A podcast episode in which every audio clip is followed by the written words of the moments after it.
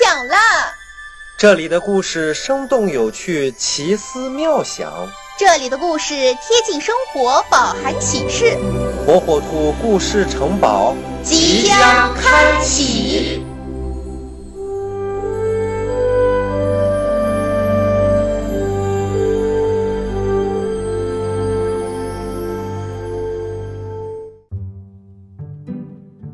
小朋友们，大家好，我是火火兔。今天我要给大家讲的故事名叫《温暖的动物森林》。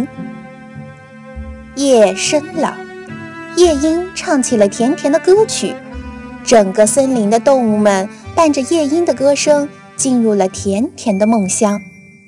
可是最近森林里听不见夜莺的歌声了，动物们都奇怪这是怎么一回事呢？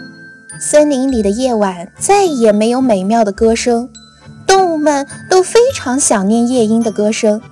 大家来到夜莺家，听夜莺说才知道，原来是冬天要来了，天气太冷了，夜莺只能待在家里取暖。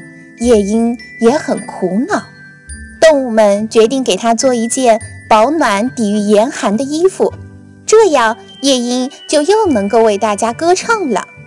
火火兔第一个跳出来说：“用我身上的毛吧，我的兔毛洁白又保暖。”小山羊也积极地说：“用我的羊毛吧，我的羊毛能抵御风寒哟。”鸭子先生也说：“还是用我的吧，我的羽毛能带来温暖。”大家用身上的羽毛给茵茵小姐做了一件世界上最温暖、最漂亮的衣服。夜莺穿着大家为自己做的衣服。每天夜里都在大森林里唱着美妙的歌曲。不一样的是，大家不再是听着夜莺的歌曲进入梦乡，而是出来和夜莺一起歌唱，一起跳舞。